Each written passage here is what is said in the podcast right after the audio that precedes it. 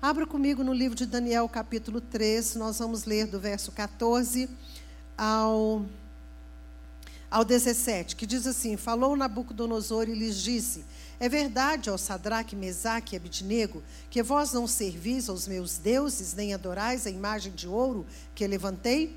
Agora, pois, estáis dispostos, e quando Agora, pois, estáis dispostos, e quando ouvirdes o som da trombeta, do pífaro, da cítara, da harpa, do saltério, da gaita de foles, prostrai-vos e adorai a imagem que fiz. Porém, se não adorardes, sereis no mesmo instante lançados na fornalha de fogo ardente. E quem é o Deus que vos poderá livrar das minhas mãos? Responderam Sadraque, Mesaque e Abidnego ao, ao rei. Ó oh, Nabucodonosor, quanto a isso não necessitamos de te responder. Se nosso Deus a quem servimos quer livrar-nos, ele nos livrará da fornalha de fogo ardente e das tuas mãos, ó rei. Se não, fica sabendo, ó rei, verso 18, que não serviremos aos teus deuses, nem adoraremos a imagem de ouro que levantaste. Amém, queridos?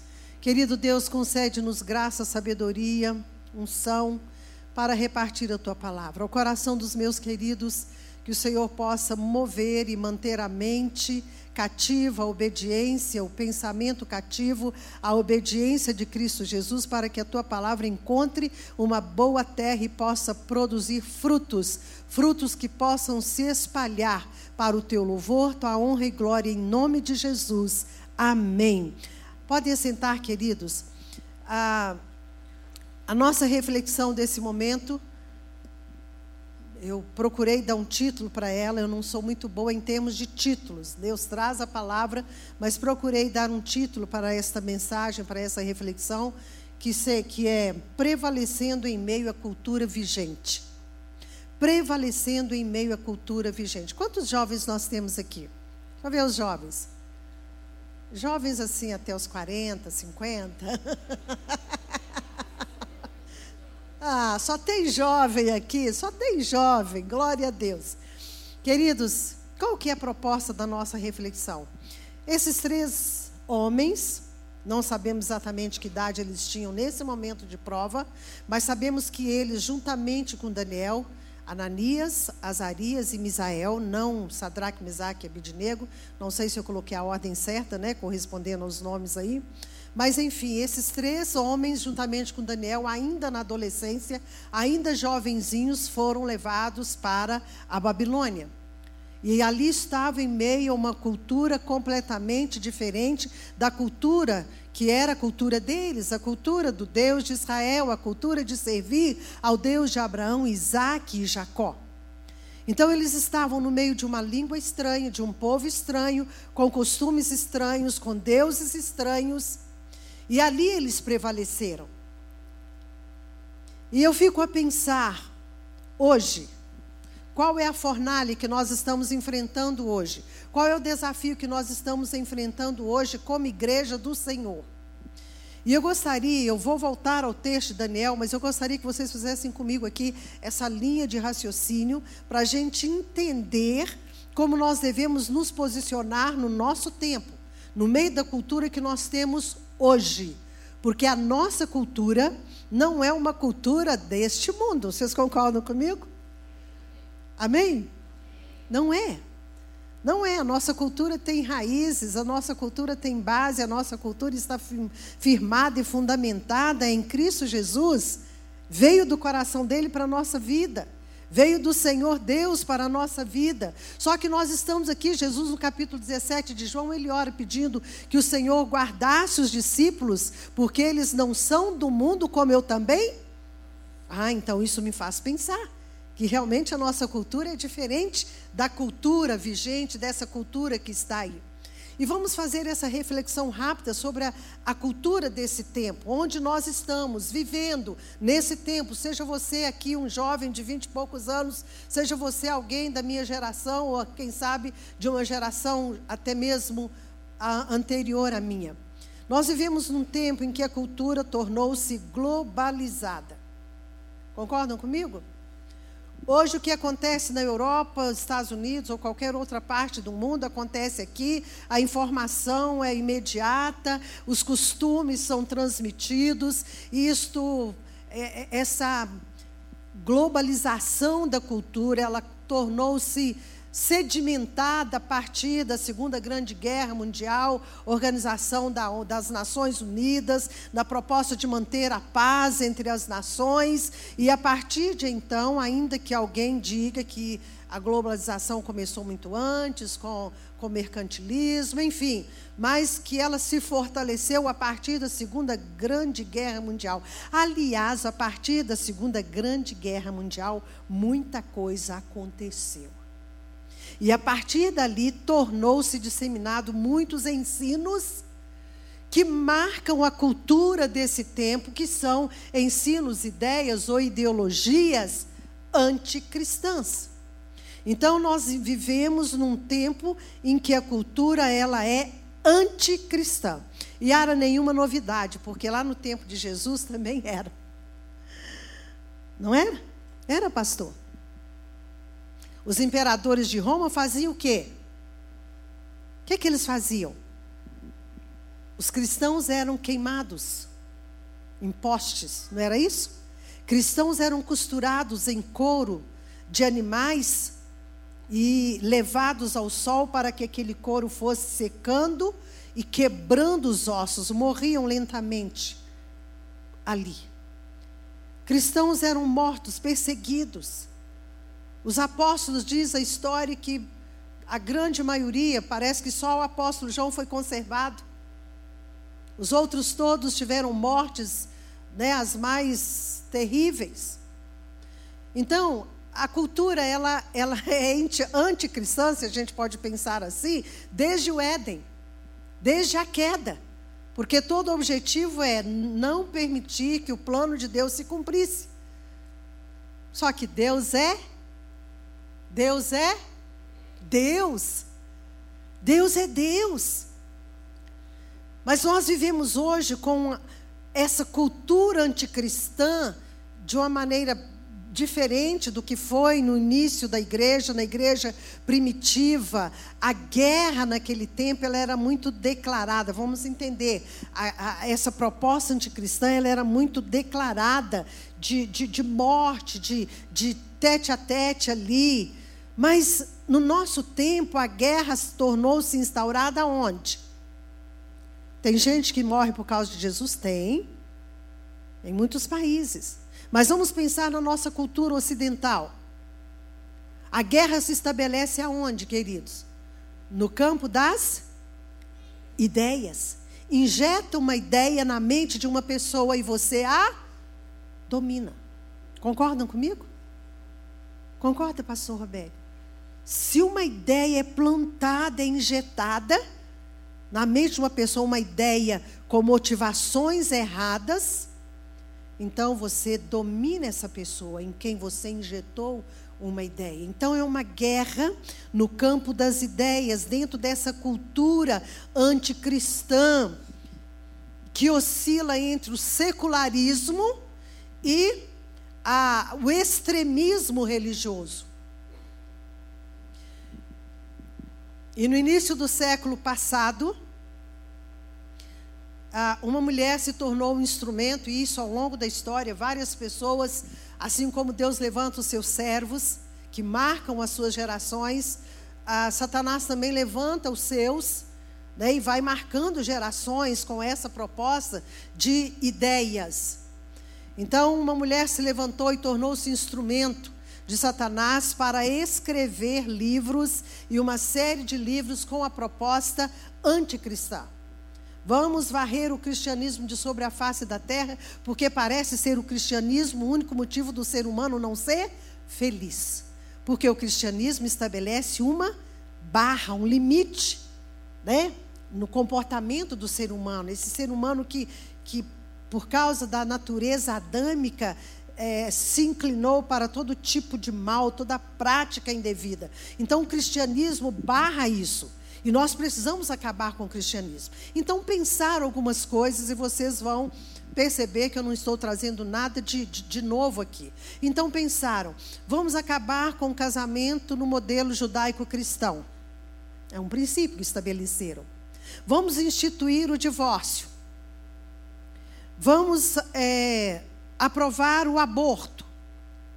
Não vamos investir na geração atual nem na geração passada. Vamos investir na geração futura. Seguinte, o que nós estamos vendo hoje, amados? Já perceberam o volume de material que é publicado, que é, é projetado em termos de, de, de arte, em termos de literatura, em termos de jogos, que faz o investimento na vida de crianças e adolescentes? Já perceberam isso? Por quê?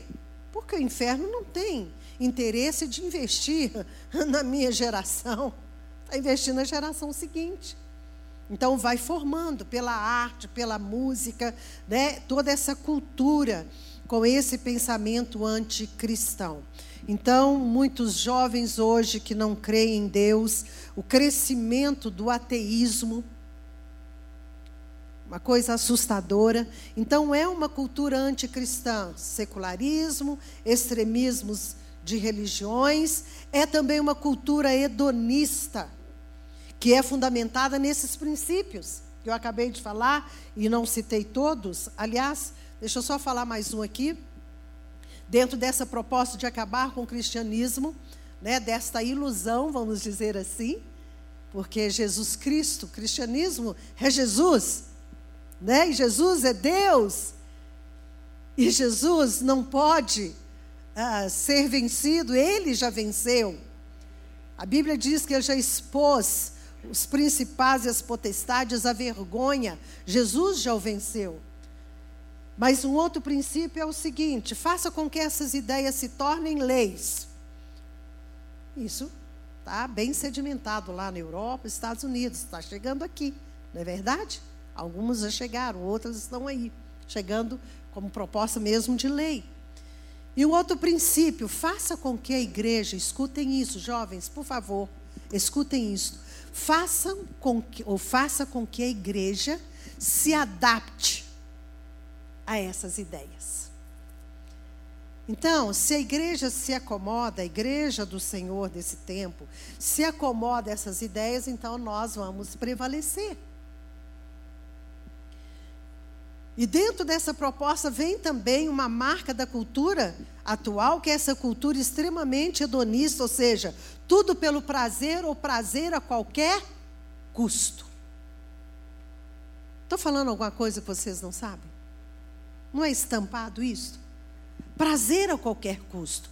É uma cultura individualista, também solitária. Vivemos um tempo de tanta solidão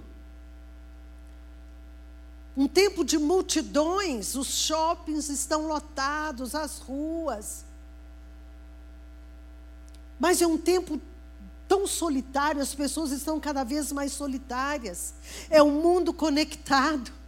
Você fala com pessoas do mundo inteiro, pelas redes sociais, pela internet, mas você se sente tão solitário, tão solitária porque rompeu-se esses laços, esses vínculos de afeto, de, de, de tempo que se doa, de amor em forma de tempo que se doa, porque quando se ama, se investe. E um dos grandes investimentos se chama o quê? Tempo. Então, essa cultura de solidão é a cultura da morte, é a cultura do suicídio, queridos. É nesse tempo que nós estamos vivendo. Uma cultura de extremos. Se você tem tempo e vê TV, você vai perceber que tem um monte de coisa, e eu não sei o que tem agora, né? não tenho tempo assim para ver, mas cheguei a assistir programa de, de gastronomia. Você tem de um lado incentivo a comer, é ou não é verdade? de doces e de bolos e de tantas coisas, e por outro lado você é bombardeado que você tem, que não pode comer isso, não pode comer aquilo. Não é um extremo isso? Não é confuso isto? Antes você não podia comer ovos porque ovos faz o ovo faz mal para a saúde, para o colesterol. Agora todo mundo come ovo assim como que é um negócio que chega a assustar. Então, esse movimento estranho de extremos, de, sabe assim, de, como é que eu posso dizer? De uma coisa meio enlouquecida mesmo. Aí vem a pergunta: como prevalecer em meio à, à, à, cultura vigente. E nós tomamos o texto aqui desses homens, que eu não sei se nessa fase aqui ainda eram jovens, quanto tempo passou, desde que foram levados para a Babilônia. Encontramos esses homens no meio de uma cultura estranha e eles prevaleceram. A primeira coisa que nós podemos aprender com esses homens para prevalecer em meio a uma cultura vigente, ou a cultura estranha na qual nós estamos, naquela que está aí, né, vigente é não negociar a nossa identidade. Não negocie a sua identidade de maneira nenhuma. Ou melhor, desculpa, volta a fita. Essa não é primeiro, esse não é o primeiro ponto, não. Desculpa, a pastora pulou aqui. Não negocie a identidade de Deus antes da sua própria identidade. Quer prevalecer em meio a esse turbilhão de ideias, de coisas que estão acontecendo, não negocie a identidade de Deus. Esses homens sabiam a quem eles serviam. Esses homens tinham de maneira muito forte, muito alicerçada no coração quem era o Deus de Israel. Quem era o Deus dos patriarcas, o Deus de Abraão, Isaac e Jacó. Eles conheciam bem os costumes que eles tinham. Eles sabiam quem era esse Deus que abriu o mar vermelho, quem era esse Deus que separou Israel e fez um grande povo. Eles conheciam a Deus. Eles não negociaram a identidade de Deus. Nabucodonosor queria que eles se curvassem diante da sua estátua e diante dos deuses que a Babilônia servia. Mas eles não serviam a deuses, eles serviam ao único Deus, Senhor, chamado de Deus Altíssimo, chamado de El Shaddai, único Senhor, não deuses, mas nós servimos a um Deus. Eles não negociaram, eles falaram: olha, se Deus quiser nos livrar, Ele vai nos livrar. Eu conheço, de algum modo nós conhecemos ao Deus que servimos. Se Ele quiser, Ele vai nos livrar, Ele é poderoso para isso. Ele é bondoso, Ele é justo, Ele é o Todo-Poderoso. Eu o conheço, ou nós o conhecemos. Se Ele quiser nos livrar, Ele vai nos livrar. Se não, ó Rei, fica sabendo que nós não adoraremos, não nos curvaremos diante da tua imagem.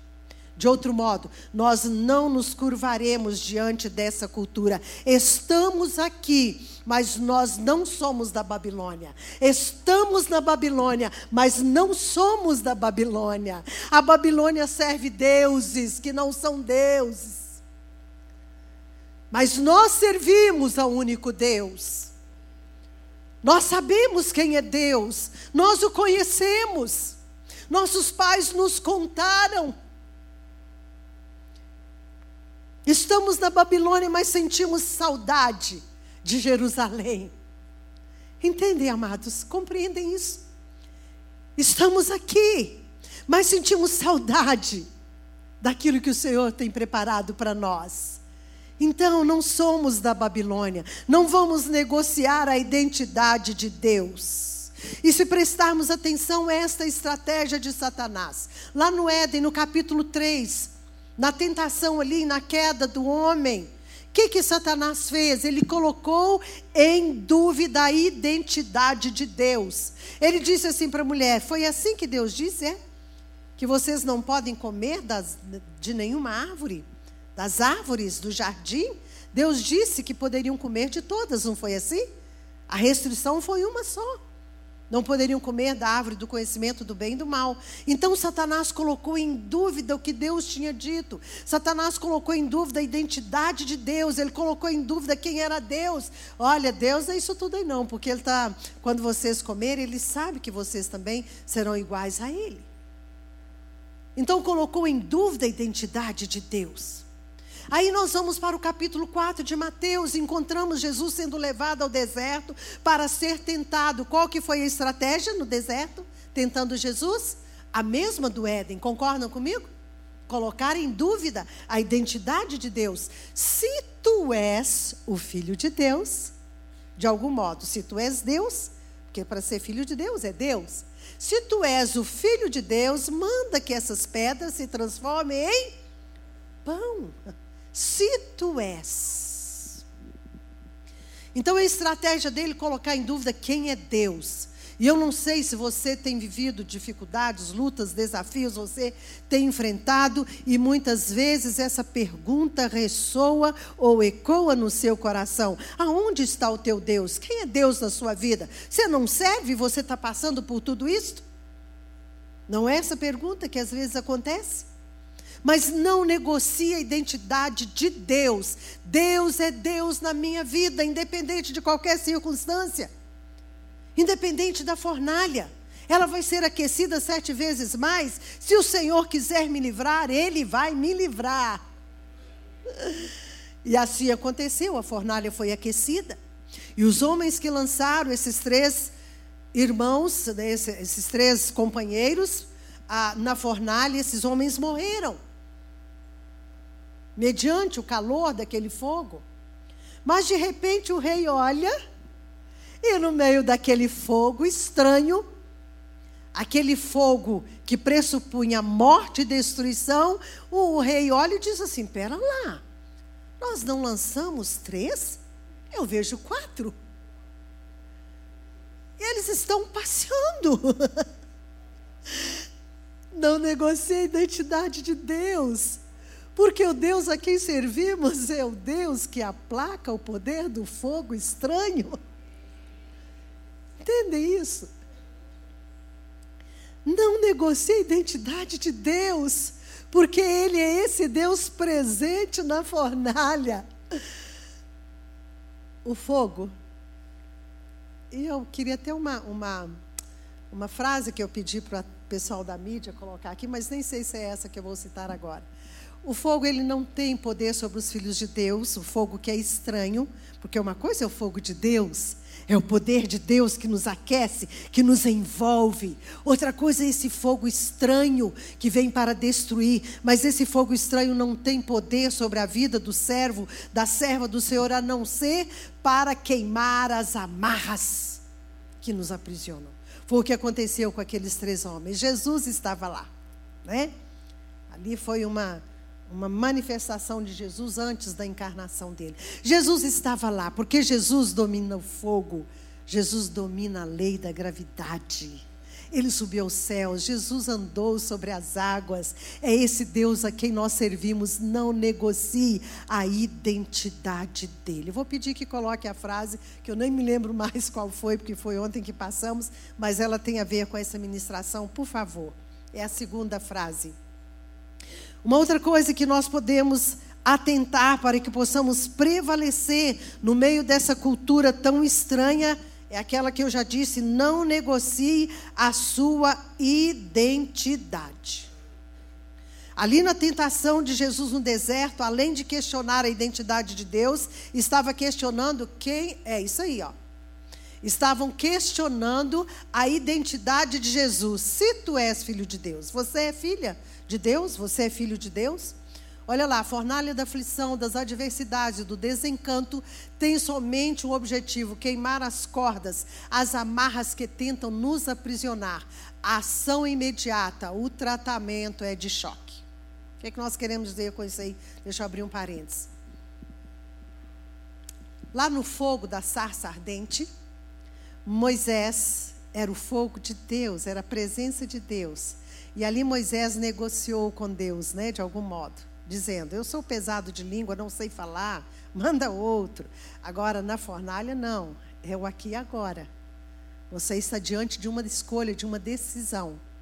E você não pode negociar quem é Deus, nem quem é você. Não negocie a sua identidade. Saiba que Ele está com você no meio da fornalha. E aí eu te faço uma pergunta dentro dessa proposta de não negociar a identidade do Senhor. A primeira pergunta é: quem é você? Quem é você antes de estar? Antes de estar doutor, mestre, artista, atleta. Quem é você antes de estar? Rico, pobre, saudável, enfermo? Quem é você antes de estar pastor, obreiro, evangelista, jogador de futebol? Quem é você antes de estar casado, solteiro, antes de ser pai, mãe? Quem é você? Que nós precisamos compreender isso, a nossa identidade, antes do, do estar, que a vida nos pressupõe o seguinte: estamos, estamos médicos, estamos psicólogos, estamos pastores. Concordam comigo? Estamos. Mas antes disso, o que eu sou? O que eu sou antes disso? O que eu sou antes de. Eu estive psicóloga. Compreende? Não estou mais no exercício. Essas coisas passam. Jovens, preste atenção, escolha a sua profissão, avance, cresça. Vá para a universidade, vá influenciar outros. Faça seu mestrado, faça seu doutorado, mas saiba que antes disso você é filho de Deus. Que você é filha de Deus. E saiba que o estar é apenas o modo que Deus permitiu você para servi-lo, um modo para o exercício do que você é. Filho de Deus, filha de Deus. Isso muda a nossa perspectiva, compreende? Isso faz com que as coisas fluam naturalmente. Isso torna menos pesado o estar nesta ou naquela função, porque nós conhecemos a nossa identidade. E Paulo vai falar aos Romanos no capítulo 8, do verso 14 ao 17, ele vai falar que nós somos filhos de Deus. Ele vai dizer que o Espírito de Deus testifica com o nosso espírito que nós somos filhos de Deus, herdeiros de Deus e co-herdeiros com Cristo. Então, antes de ser isto ou aquilo, eu sou filha de Deus co-herdeira com Cristo, eu devo buscar a natureza de Cristo Jesus em minha vida. Isso define a minha essência e não o que eu estou sendo naquele momento da minha vida. Nós não podemos negociar essas coisas, queridos. Porque quando temos esta firmeza, nós prevalecemos em meio à cultura estranha. E a terceira coisa, para a gente e caminhando para o encerramento, eu vou pedir, por favor, que soltem apenas uns dois minutinhos, ou talvez um minuto só, do, do, do vídeo que encaminhamos, para que a gente entenda essa proposta de prevalecer no meio dessa cultura. O primeiro ponto é não negociar a identidade de Deus, o segundo, não negociar a nossa identidade, o terceiro, invista na comunhão e no relacionamento com aqueles que falam a sua mesma linguagem. Ah, Yara, então eu não posso me misturar? Pelo contrário. Na medida que você investe na comunhão com aqueles que falam a mesma linguagem, com aqueles que estão na mesma cultura, que não é desse mundo, você pode então influenciar outros, para que também conheçam a cultura a qual você pertence. Está claro isso, amados? Então vamos assistir um pouquinho desse vídeo, só para a gente finalizar aqui. E eu disse que tem a ver com o fato até de ter mostrado a foto porque estar em família, criar vínculos fortes em família, apesar das lutas, das diferenças e dos desafios, repartir afeto, receber afeto, é o meio de ter segurança para prevalecer. Como os jovens precisam disto como os jovens precisam fazer essas conexões relacionais, relacionamentos fortalecidos. A igreja primitiva prevaleceu. Na hora que estiver pronto, pode jogar que eu interrompo aqui. A igreja primitiva prevaleceu por causa desta comunhão estreita. Viviam ali como uma grande família. Viviam no, na comunhão, no partir do pão se importavam uns com os outros, queridos, vamos nos importar uns com os outros. Vamos criar esses vínculos fortalecidos. Não permita que esse cordão de vínculos, de afetivos, de relacionamento entre pais e filhos, entre marido e esposa, entre amigos da igreja, entre irmãos da igreja, não permita que esse vínculo venha ruir, que essa corda venha ruir. Porque a cultura vigente nos aponta para isso. Não crie relacionamentos fortes. Não crie relacionamentos é, é, que possam te ajudar, que possam contribuir para você, que possam te fortalecer. Querem saber? Não é um, é um relacionamento meramente virtual. Mas em nome de Jesus, jovens que aqui estão, né, os jovens até os sessenta e tantos anos, invistam nisto. Invistam nisto. Não sei se vai dar para sair o vídeo. Será que vai? Ah, vai dar. Preste atenção. Isso não é a igreja que está falando, isso é uma pesquisa científica. What keeps us healthy and happy as we go through life? If you were going to invest now in your future best self, where would you put your time and your energy? Cadê a legenda? There was a recent survey of millennials asking them what their most important life goals were. Tá sem legenda. And over 80% said that a major life goal for them was to get rich.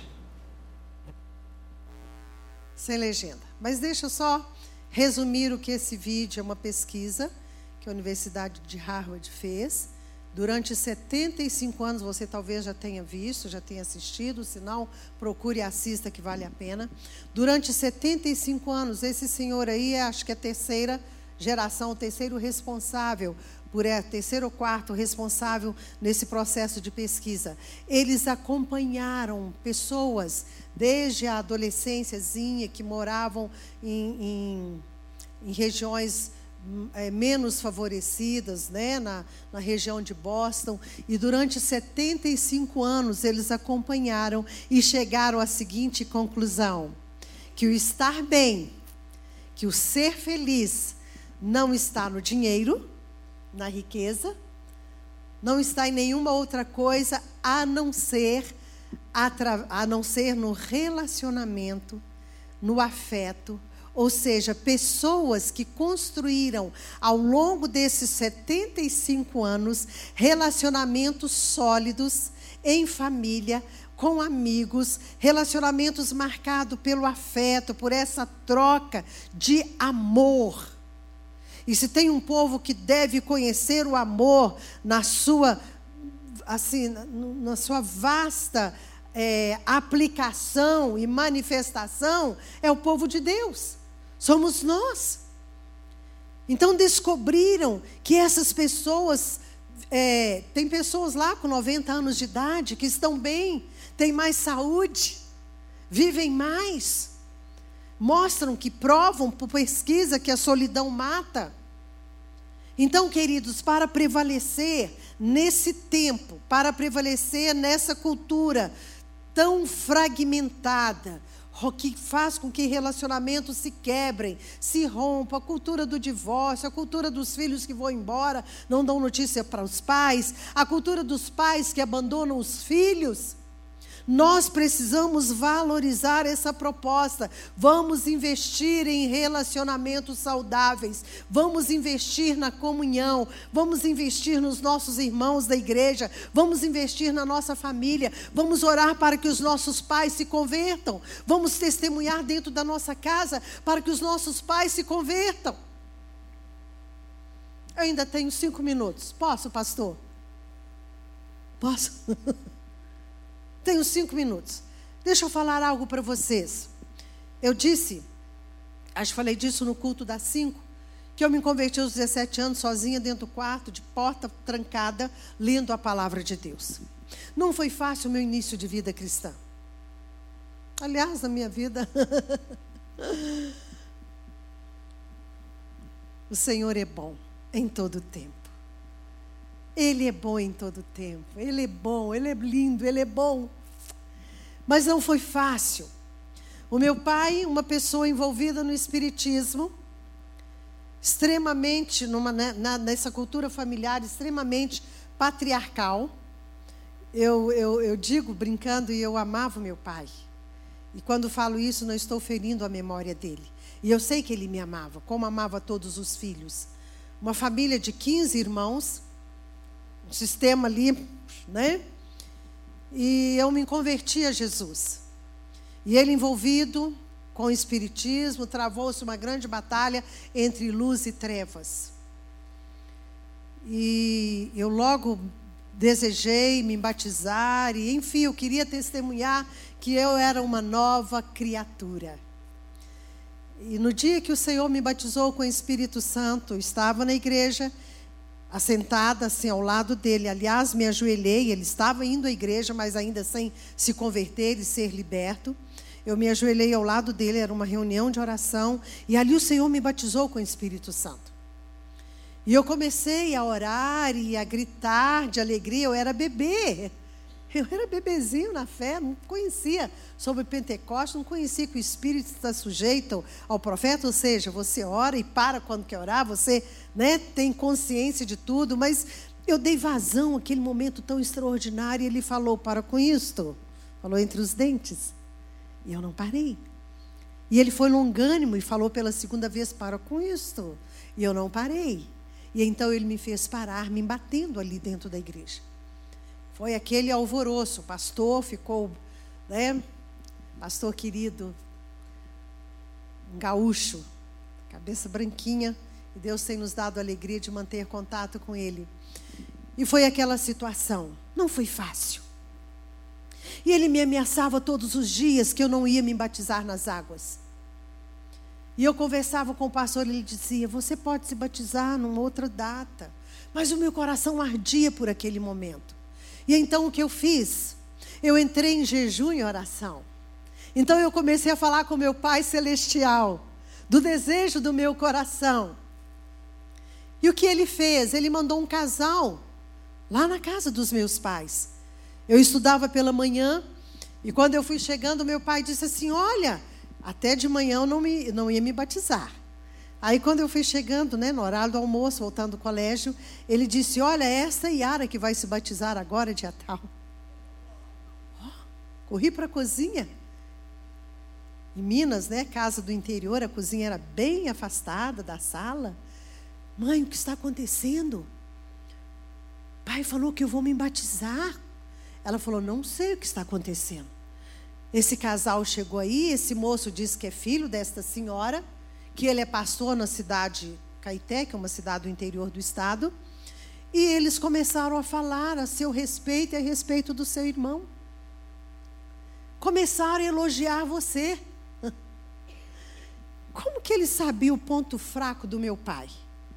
Meu pai era aquele homem turrão, brigão, violento de palavras, de ações. A gente apanhava, não sabia o que estava apanhando.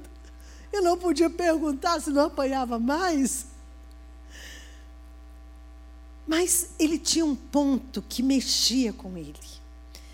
Era ver os filhos sendo elogiados. Vendo os filhos se saindo bem na escola. Isso quebrava o coração dele. E aquele casal tocou exatamente nesse ponto. Quebrou o coração dele. Como aquele casal sabia? Nós não os conhecíamos Sabíamos quem era aquele homem e aquela mulher. O nosso pastor também não. E ele dizia ser pastor da mesma, vamos chamar a mesma convenção que deveriam se encontrar. Ninguém conhecia, eu não sei quem era. É uma pergunta que eu tenho no meu coração. Quem era aquele homem, quem era aquela mulher? Não sei, mas não importa. De uma coisa eu sei, Deus os enviou. Para ouvir o meu clamor, minhas lágrimas, minhas orações. E eu me batizei naquela data proposta. Por que, que estou repartindo isso agora, queridos?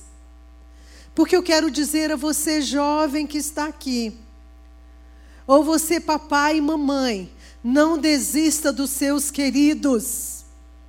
Reparta o amor de Jesus com eles. Reparta o afeto com eles. Orem por eles, não desistam.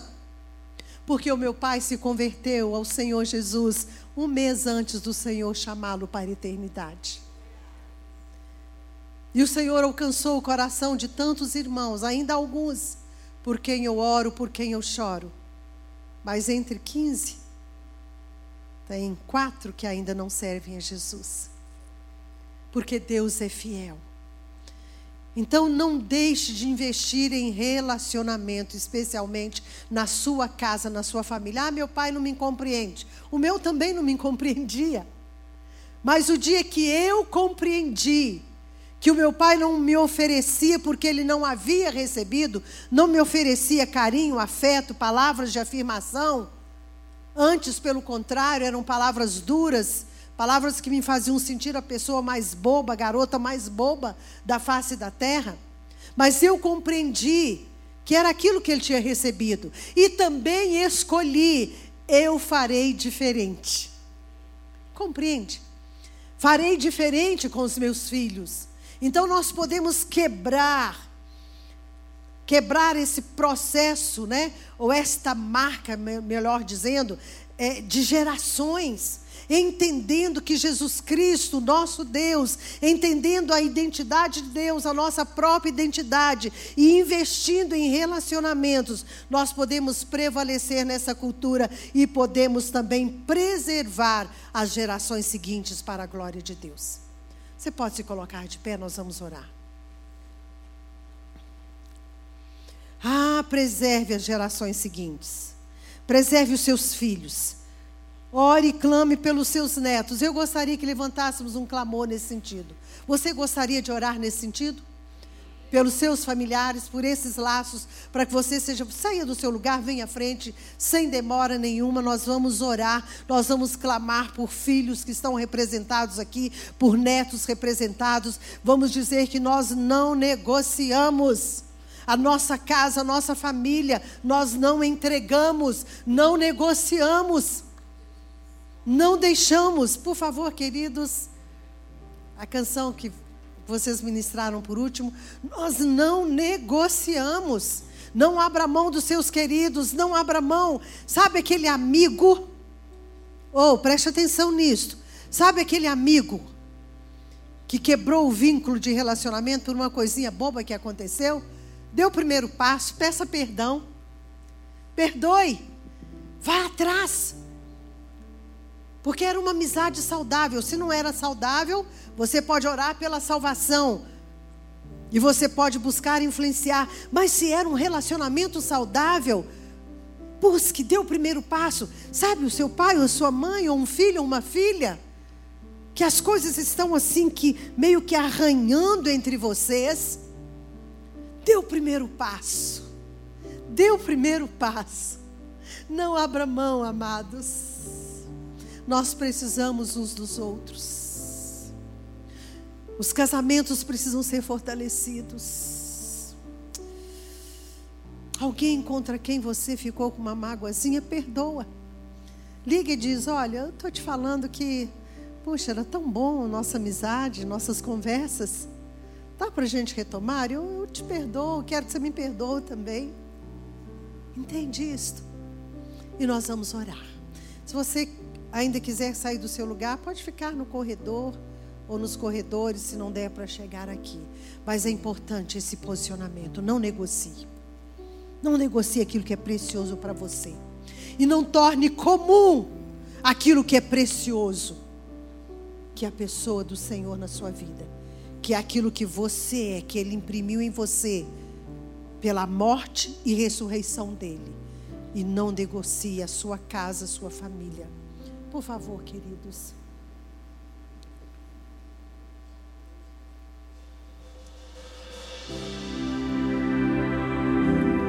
Aleluia. Aleluia. Ah, Senhor. Oh, eu quero desafiar você a nesta noite lançar esse marco na sua vida. Estou dizendo não à cultura desse tempo. Eu quero a cultura do Senhor na minha vida. Eu quero ser luz. Eu quero ser sal da terra. Eu quero ser luz em meio às trevas desse tempo. Aleluia, aleluia.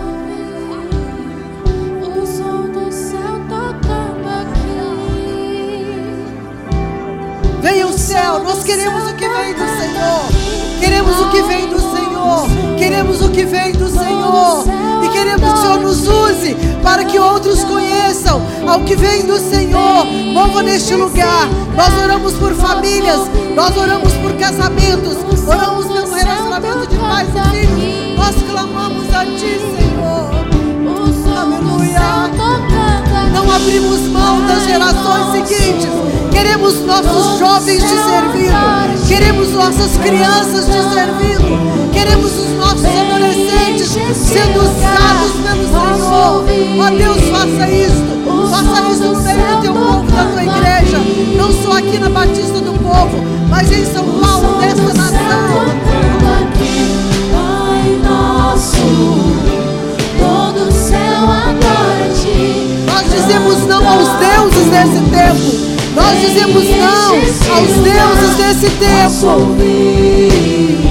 o som do céu tocando aqui. Ah, nós queremos declarar que servimos ao único Deus, ao Senhor dos Senhores, ao Rei dos Reis, porque só há um Senhor e só há um Rei que se chama Jesus Cristo. Aleluia! O Cordeiro de Deus. Ah, nos resgatou e que nos leva a reinar juntamente com Ele, porque Ele é Rei dos Reis, porque Ele é Senhor dos Senhores. Aleluia, aleluia. Bendito seja o nome do Senhor, bendito seja o nome do Senhor. Deus, que haja, Senhor, restauração de relacionamentos. Restaura relacionamentos saudáveis. Resgata relacionamentos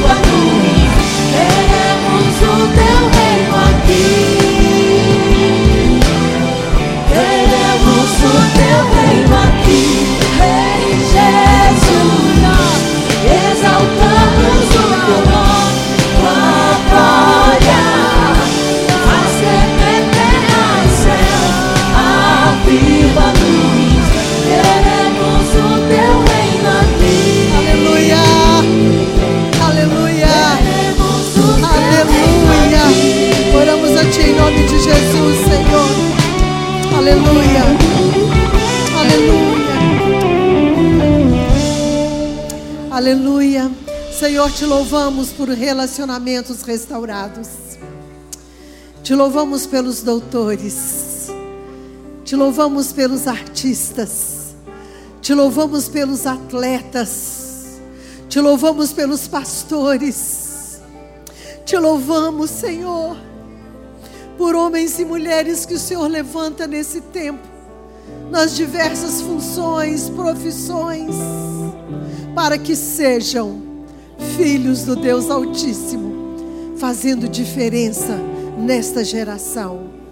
E dizemos que não abrimos mão das nossas crianças, dos nossos adolescentes, dos nossos jovens. Queremos a força, o vigor deles a serviço do Senhor.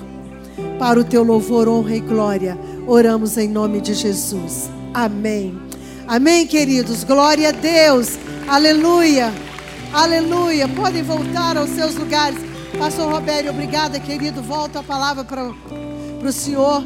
Queridos, obrigada. Pastor Jonas, se estiver nos assistindo, obrigada mais uma vez de coração. Obrigada, Igreja Batista do Povo. Não deixe de passar lá e conferir o livro Perfeito Amor, que será uma grande bênção, não só na sua vida, mas na vida da sua família.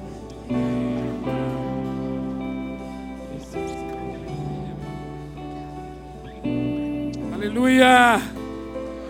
Aleluia!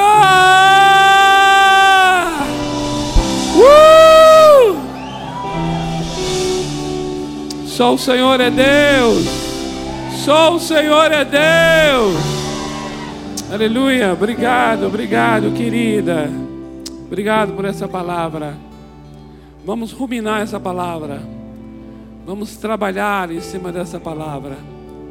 Não negamos a identidade do nosso Deus.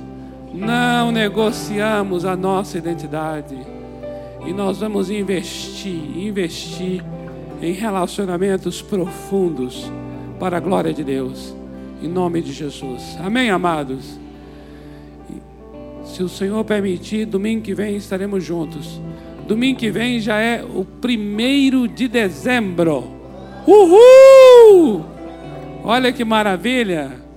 Fim do ano já chegou, gente! E eu creio que Deus tem palavras proféticas para anunciar 2020. Palavras proféticas nesse mês de dezembro. Eu quero abençoar esse púlpito para trazer palavras proféticas neste mês de dezembro, para nos preparar para 2020. Dê um abraço aí na pessoa que está próxima de você. Em nome do Senhor Jesus. Uma semana linda. Uma semana bendita. Em nome do Senhor Jesus.